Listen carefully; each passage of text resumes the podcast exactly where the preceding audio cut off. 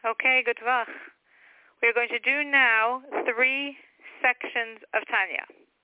The Tanya for Sunday, Erev Rosh Hashanah, and the Tanya for Monday and Tuesday, the two days of Rosh Hashanah.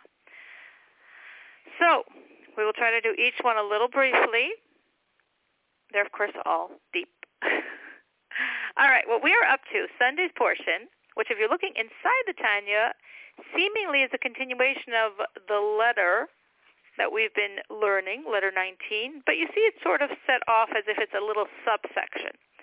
So this is actually a different letter that was appended in actually in the Tanya published in Vilna in 1900. They appended this letter of the Alter Rebbe to the previous letter, and seemingly the connection here is the relevance might be that the previous letter, letter 19, is explaining how only the four lower emotive attributes, Netzach and Malchus, victory, glory, foundation, and sovereignty, only these lower four can extend down to a recipient. That is what we said was the heights of Moses' apprehension of God. And this current letter that's appended to 19 also ends with the same point that only the aspect of Netzach, Chayid, and Yesod, victory, glory, and foundation of the higher realm has the ability to descend down to emanate the lower realm.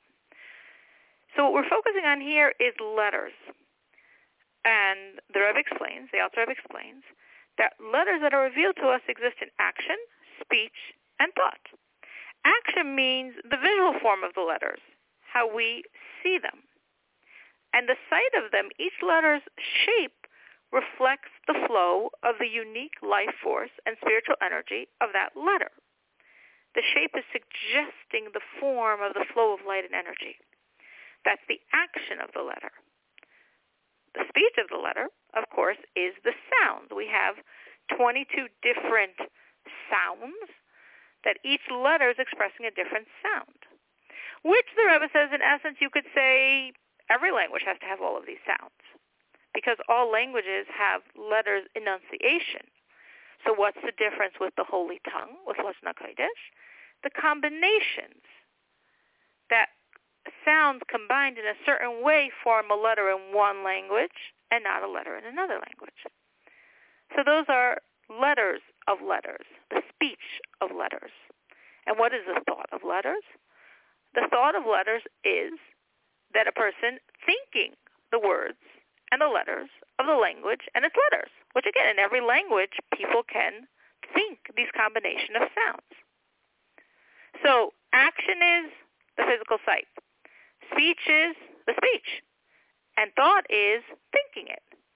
Now within thinking, there are three types of letters. There is action and thought, speech and thought, and thought and thought. Action and thought is when in your mind you picture the visual formation of the letter. Speech and thought is when you hear in your mind the sounds of the letters. Action and thought is the low relates spiritually to the lowest world, the world of action, the world of asiya. Speech and thought relates to the next higher world, the world of speech, of emotion, Yetzirah. And thought of thought not thinking about what it looks like, not thinking about what it sounds like.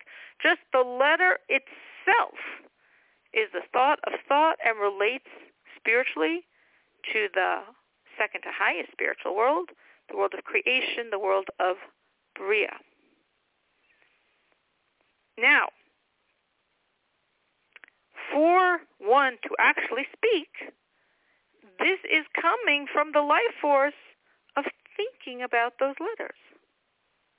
Now, obviously, sometimes we think of one thing and speak another, which would seemingly imply, sorry, which would seemingly imply that letters of speech do not receive their life force from the letters of thought. But the only reason we can do that is because we've thought these letters so many times they're sort of engraved in our mind and we could take that road on automatic when we're thinking something else. In other words, if you're making social small talk oh, I love your scarf, and where did you get it? And oh, that was such a great price for it, and da, da, da. You can say that while your mind is thinking something else, not because those letters exist independent of your thought of them, but because you've thought those words and those combination of words so many times, it's like on a certain level engraved in your brain, so you can be on two highways of thought simultaneously. But every time one speaks, you know, Freudian slip notwithstanding, every time one speaks, you can only speak those words because you have originally or are at the moment thinking them. Letters of speech get their energy from our thinking those letters of thoughts. And in terms of the divine attributes, the energy here is the outer levels of the lower emotional attributes of Netzach, Chayid, and Yesod, victory, glory, and foundation, that these energies can enter in, even though they're like the lower emotions of the higher realm, they descend to actually become the intellect, the life force of the lower realm. The lower of the higher is going to descend to become the higher of the lower. So these, in, divided in this way, sovereignty, malchus, we're not viewing as an emotion, which can go in either direction. So we're looking here at the lower three emotions from our six emotions, not intellect and not the three higher emotions, but these lower three emotions have the ability to descend through the creative energy of sovereignty, of Malchus, and they become in the next world the intellect of the next world, because compared to the next world, their source is so much higher. And that is the Tanya for Sunday. And now we're beginning letter 20, which is the Tanya for Monday. Letter 20 is a very deep and, in a sense, profound and abstract principle of Hasidic thought, which, of course, like everything else in Hasidic thought, has much practical application. What we're going to learn in this letter, bottom line, is that only God himself can create physicality. Everything else in all of the creations where we have myriads and myriads of worlds of spirituality, of spiritual energy, a higher spirituality creates a lower spirituality, like we were just saying. The energy of Netzach, Chayid, and victory, glory, and foundation, descend to become the higher energies of the next spiritual plane. And then the lower energies of that spiritual plane will descend to become the higher energies of the next lower spiritual plane. And so it can continue infinitely. But however low you get with spirituality, it's never going to create physicality. It's too much of a quantum leap between the two. So what creates physicality? God himself. Where's the practical application in this? The practical application is when we do commandments with the physical, I am taking a physical piece of food and making a blessing. I'm taking a physical piece of food and making it kosher. I'm taking a physical coin and giving it to charity. Beyond everything that has already been explained in Tanya about the significance of the physical and the significance of doing action commandments and how we transform this world to God's home, specifically through actions, but this adds another whole significant layer to why it's so important to do the physical commandments and their special advantage. Because specifically, the most physical thing has God in it in a way that a higher spiritual reality doesn't. So what we're going to learn is a very deep philosophical concept, but the practical application is the importance of the physical items involved in our commandments because in them uniquely God has invested like in nothing else, like beyond any angel, like beyond any spiritual world. And therefore, when I serve God through them, the enormity of the power I'm releasing. So, the letter begins that in the Zohar it explains that God and his life-giving emanations are one. The lights of the divine attributes are like the souls that animate the vessels of the divine attributes. So normally, we don't think of these as one with God. We think of these as connected to God, as godly, as godliness. But this piece of Zohar is saying that the lights are one with God. It also says that he and his causations, causations meaning the vessels, the vessels which emanate from God and which are like the bodies to the souls, the lights, they're also one with God. So we are saying here something very radical. We are saying that in the highest spiritual world, this is talking about the spiritual world of Atzilus, the highest of the four spiritual worlds connected to our physical world, we are saying in that spiritual world where there are lights and vessels, like in every spiritual world there are lights and vessels, and we are calling those lights and vessels divine attributes. The Kabbalistic term for them is the sefiros. So every sefira, every divine attribute, is a divine light in a constriction of light that we're calling a divine vessel. And in the world of Atzilus, the lights and the vessels, we are told, are one with God. Now, we don't think of these divine attributes as God. We think of this as godliness, as something that comes from God. But here we're saying they're one with God. Now, in the lower world, the next three worlds of Bria, Yetzirah, and Asiya, of creation, formation, and action, we know they're not, which of course makes sense to us. We wouldn't think of them as being God, one with God himself. But what does this mean that in the highest world, the world of Atzilus, which is so high that the word Atzilus means next to God, or another way of understanding it is evolving directly from God. So how could the infinity of God and these vessels be one. In other words, the divine attribute is, by definition, limited and finite. And God is, by definition, infinite. So how can the infinity of God be one with a godliness that's finite? So to understand this a little bit, if we, just a little philosophy here, if we say, well, God's limitless, so he can't be one with something finite, then actually we're making God so not, we're actually making God in a sense finite. We're limiting him. We're saying, oh, well, God's limitless. He can't be finite. So if he can't be finite, then he's not truly perfect and, in a sense, so to speak, infinite. He's not truly comprehensive of everything because there are things he can't do. He can't be finite. He could create something finite, but he can't be finite. So that in itself will be putting a limit on God, which would mean that it has to work somehow, and the Alter is going to explain this in a second, how for God in his perfection to be able to contain all, he also has, the ability, has to have the ability to be within finite the same way he is in what we call it his natural state, which is infinite. But what does it mean specifically? Specifically in this perspective.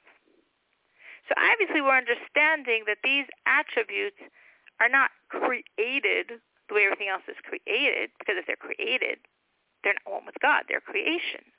But what does it mean precisely that they are one with God?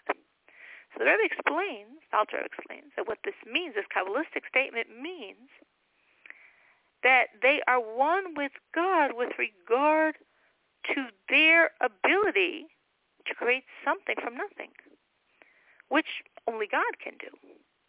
Only God can create.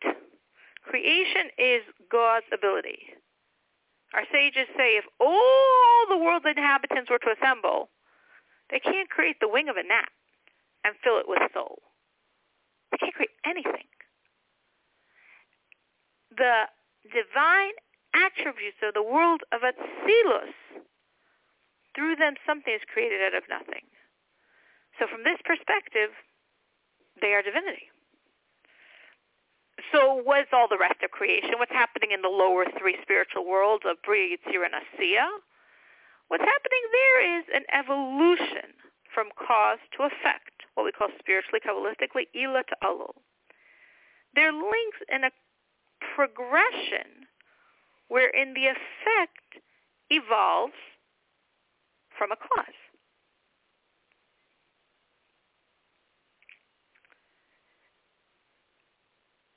But when we're looking at these divine attributes of Atzilus, we're not talking about cause and effect.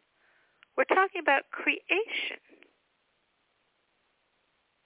So what's the difference?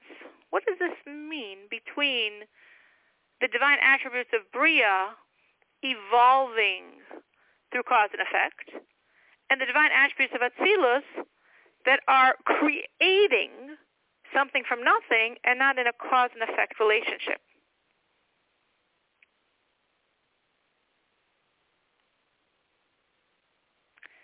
So when we're looking at the divine attributes to understand this, the inner dimension of the divine attributes are beyond understanding. As we spoke in the previous letter, how Moses wanted to see the face of God, the face of God meaning God's inner self, and he was told he couldn't.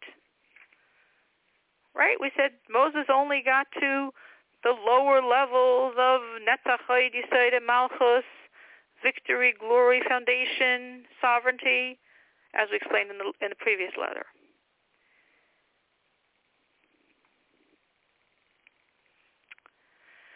When we're taking normative creation of spirituality, from level to level.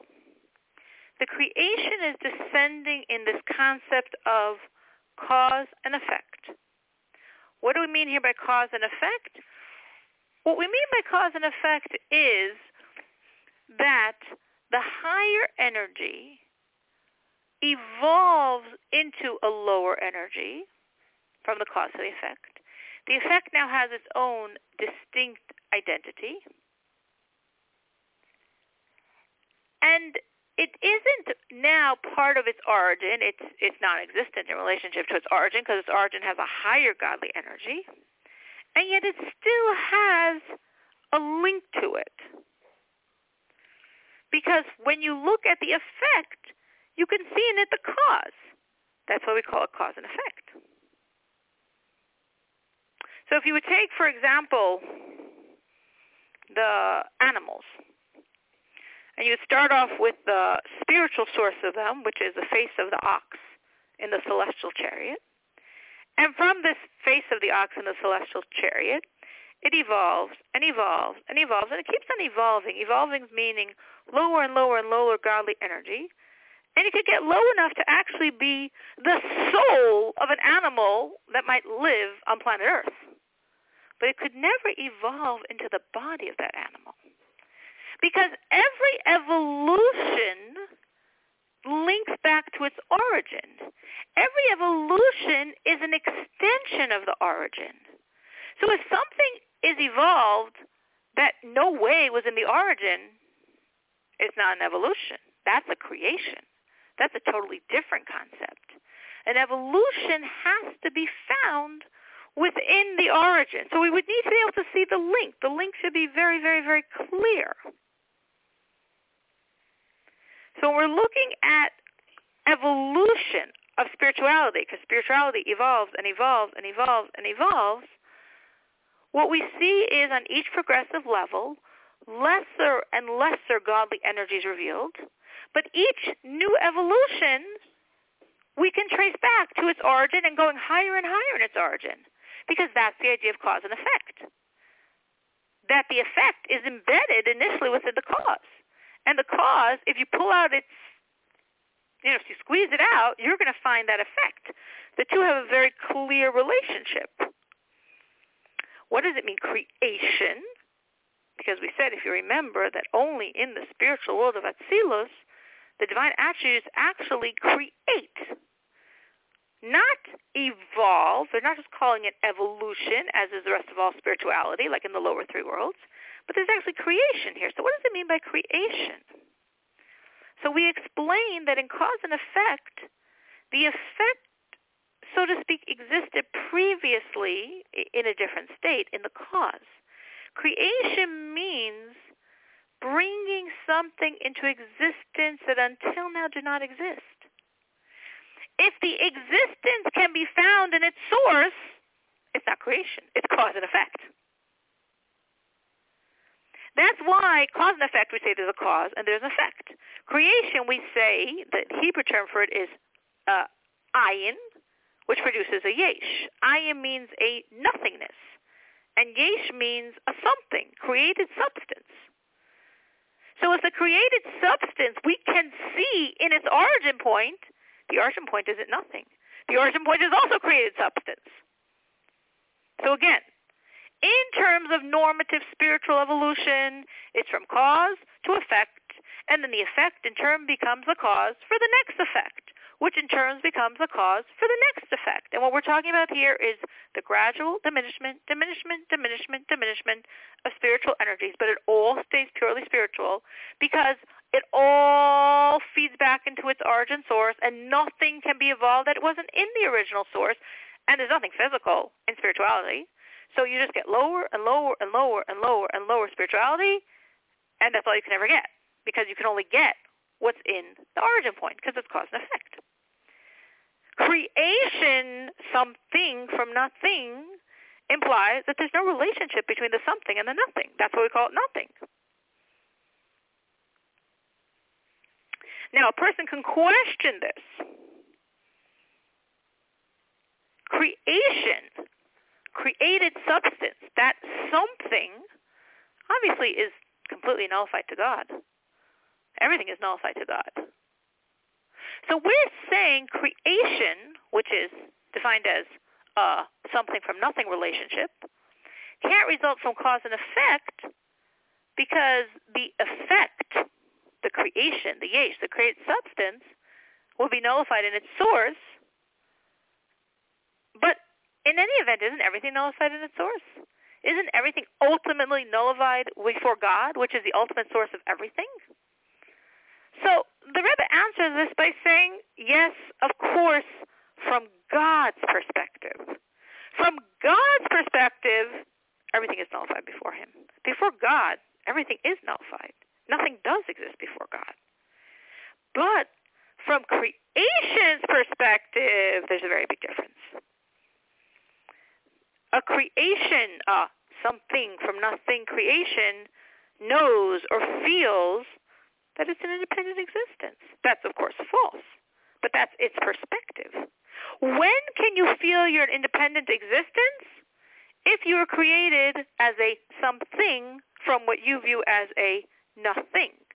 If your experience is you're a ilav alul cause and effect reality, you're the effect of a higher cause, you don't view yourself as independent you feel your source. And the fact that you feel your source means your existence automatically is nullification. When you feel your source, which we don't, but if you were a spiritual entity, you would. When you feel your source, ultimately, in a sense, what, what are you feeling? Well, your source. And your source is source, and your source is source, and your source is source. So ultimately, all goes back to God. So you ultimately feel how your existence is the manifestation of God. So you feel nullified to God as your source of existence. So everything in the spiritual reality exists in a state of nullification because it feels its source. It's just an effect of the cause of its source. And as such, it feels ultimately the origin of that source, which ultimately goes back to God. So it's always feeling itself as a manifestation of God. So it's always nullified to God. But when we're talking about creation that's something from nothing, the something doesn't feel the nothing. That's why we're calling it nothing. It, it, it has no comprehension of it. So what does it feel is creating it? Itself. And that's how it could have this false self-identity and self-awareness of independence, which means it doesn't start off innately nullified to God at all. That, of course, is the challenge of our existence. Now we're continuing with Tuesday's portion of Tanya, the second day of Rosh Hashanah. So the Rebbe explains this. That all of these creations that are something from nothing, of course, are completely non-existent from God's perspective. From his perspective, all the energies are completely nullified. But from the earthbound perspective, from the perspective of creative beings, this something is completely separate from its source and has no apprehension of it at all.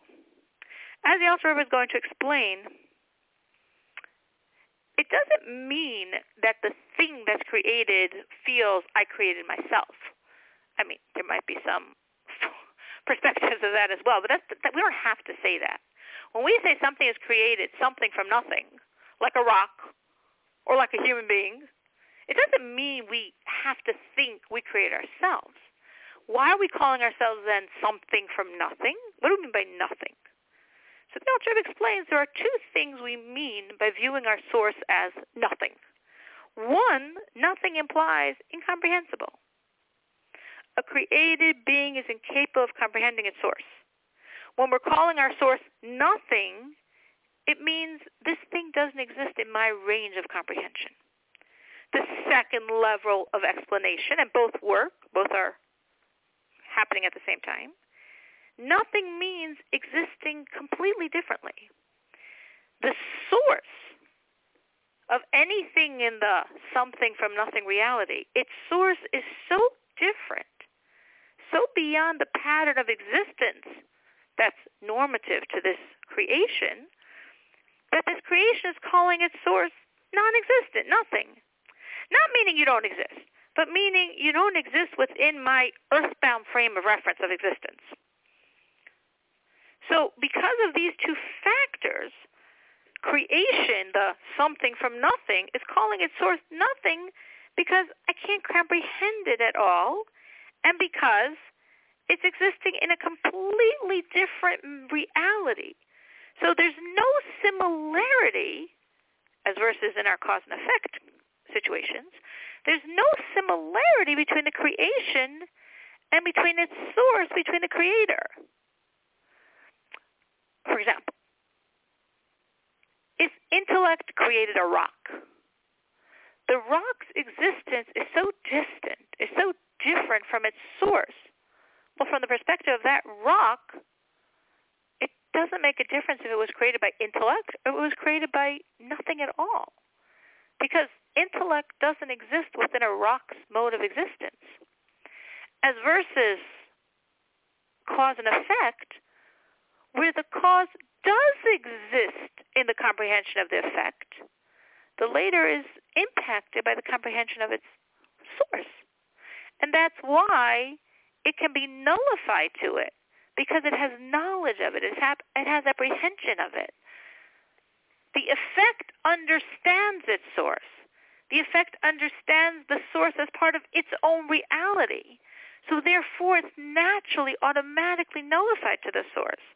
The something has no apprehension of that which created it. In other words, in cause and effect, the effect already did exist within the cause. That's why it's a cause and effect relationship. And that's why it's so easy for the effect to understand the cause, to feel the cause, and to be nullified to the cause. For example, intellect and emotion are a cause-effect relationship. So essentially, emotion already exists in its source. There's the emotions within intellect, even before it exists as an independent, separate, distinct entity. Now, obviously, emotions within intellect are different than pure emotions, but in essence, they're the same. So when the intellect evolves to emotion and the emotions within intellect become separate, distinct emotions, they're not the same as they were within the intellect, but the relationship between the two is very strong. So the emotions still feel and understand the source, the intellect that they were produced from. And that's how they can be nullified to it automatically but something from nothing are inherently entirely different. And therefore the nothing doesn't exist at all as the something does. And that's what we call it something from nothing. Meaning the something is aware that it was created. It's aware that its creator is God even. But that doesn't exist in this very limited world of the something's comprehension. And it definitely doesn't exist in the same manner.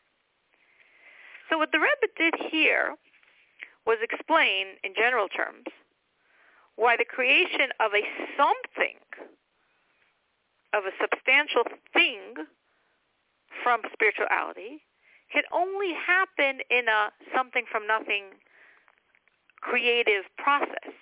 It can't come from an evolution of cause and effect. So now there I was going to explain that the first stage of creation of something from nothing is the vessels of the worlds of Bria, Yetzirah, and Asiya. Now, of course, these are all divine attributes. These are all spirituality. And we, until now, seem to be implying that the something from nothing reality is physicality from godliness or from God himself, as we're going to say. But still, the jumps from one spiritual plane to the other, if it's a big enough jump, that there's no way from your current reality you can even comprehend the higher energies that created you, well, that's, that's the same concept of something from nothing. Something from nothing means there's no comprehension of your source. So again, these attributes are spirituality. But they do have such an enormous jump that the origin point of each of these worlds is a something from nothing experience. So we could view these worlds as the, we're talking here, we're looking at the worlds. Again, in every world, we have divine attributes. A divine attribute, each one of them, is a light, which is a more expressive spirituality, in a vessel, which is a more constricted spirituality. So the Rebbe says that all the vessels of these ten divine attributes in all of these three lower worlds, again, we're not talking about the highest world of Atzilus, we said that's different, but in these three lower worlds of Bria, Yetzirah, and Asiya, creation, formation, action, and also the lower levels of the lights in those vessels are the first stage of the beginning of a creation that we can call a thing, a something. Now, in every divine attribute, we said they're lights. The lights consist of three levels. Just as in our soul, we have the concept of nefesh, ruach, and neshama, going from lower to higher. So too, in each divine attribute, I mean, that's why we mirror God. So we have nefesh, ruach, and neshama, because by God, in each divine attribute, there are these three levels of nefesh, ruach, and neshama. So vehicle, the vessel, the keli, and the lower two of these three lights, that's within the vessel, nefesh and ruach, all three of these things comprise an element of thing, of something. The only part of this that's completely so close to God that we can't call it a thing is the highest of the three lights. Meaning again, in each divine attribute, there's a vessel that contains in it light. And the light really subdivides into three lights. The highest of the three lights, the neshama of the three lights, we do not view as a thing. It's too godly. But the lower two lights, ruach and nefesh, and the vessel itself, an even more constricted light, those all have some element of thing. And they're all created, these vessels are created from the neshama light of that world because the neshama light is like the godly energy of the world. So the godliness of the divine attributes is creating the substance of the vessels of that divine attribute, and it's even creating the lower two lights of that divine attribute. Now, where does this all come from? What's giving it the energy for everything? Sovereignty of the world of Atzilus. Malchus of the world of Atzilus. As we've already touched on the enormous powers of Malchus, of sovereignty, many, many times in these letters, sovereignty, Malchus, is God's power of creation. Atzilus, which is the highest world, is the world, as we began this letter by saying, of such godliness that it's considered God. That's what we call it Atzilus. I said before, Atzilus means either from the word, either its etymology is from next to God or from evolving from God. Like not exactly godliness. Not exactly God, but not exactly godliness. So in this highest world, even the external aspect of the vessels of sovereignty is godliness. And these aspects, meaning the external aspect of the vessels of sovereignty, they become invested in these lower three worlds and they become their souls. So in other words, in sovereignty of Atzilus, we have 30 vessels that descend. Ten are becoming the souls of the ten divine attributes of Bria, of creation world. can descend even lower to become the souls of the divine attributes of Yetzirah, formation world. And can descend even lower to become the souls, to become the divine energy of the attributes of the world of Asiya, of the world of action.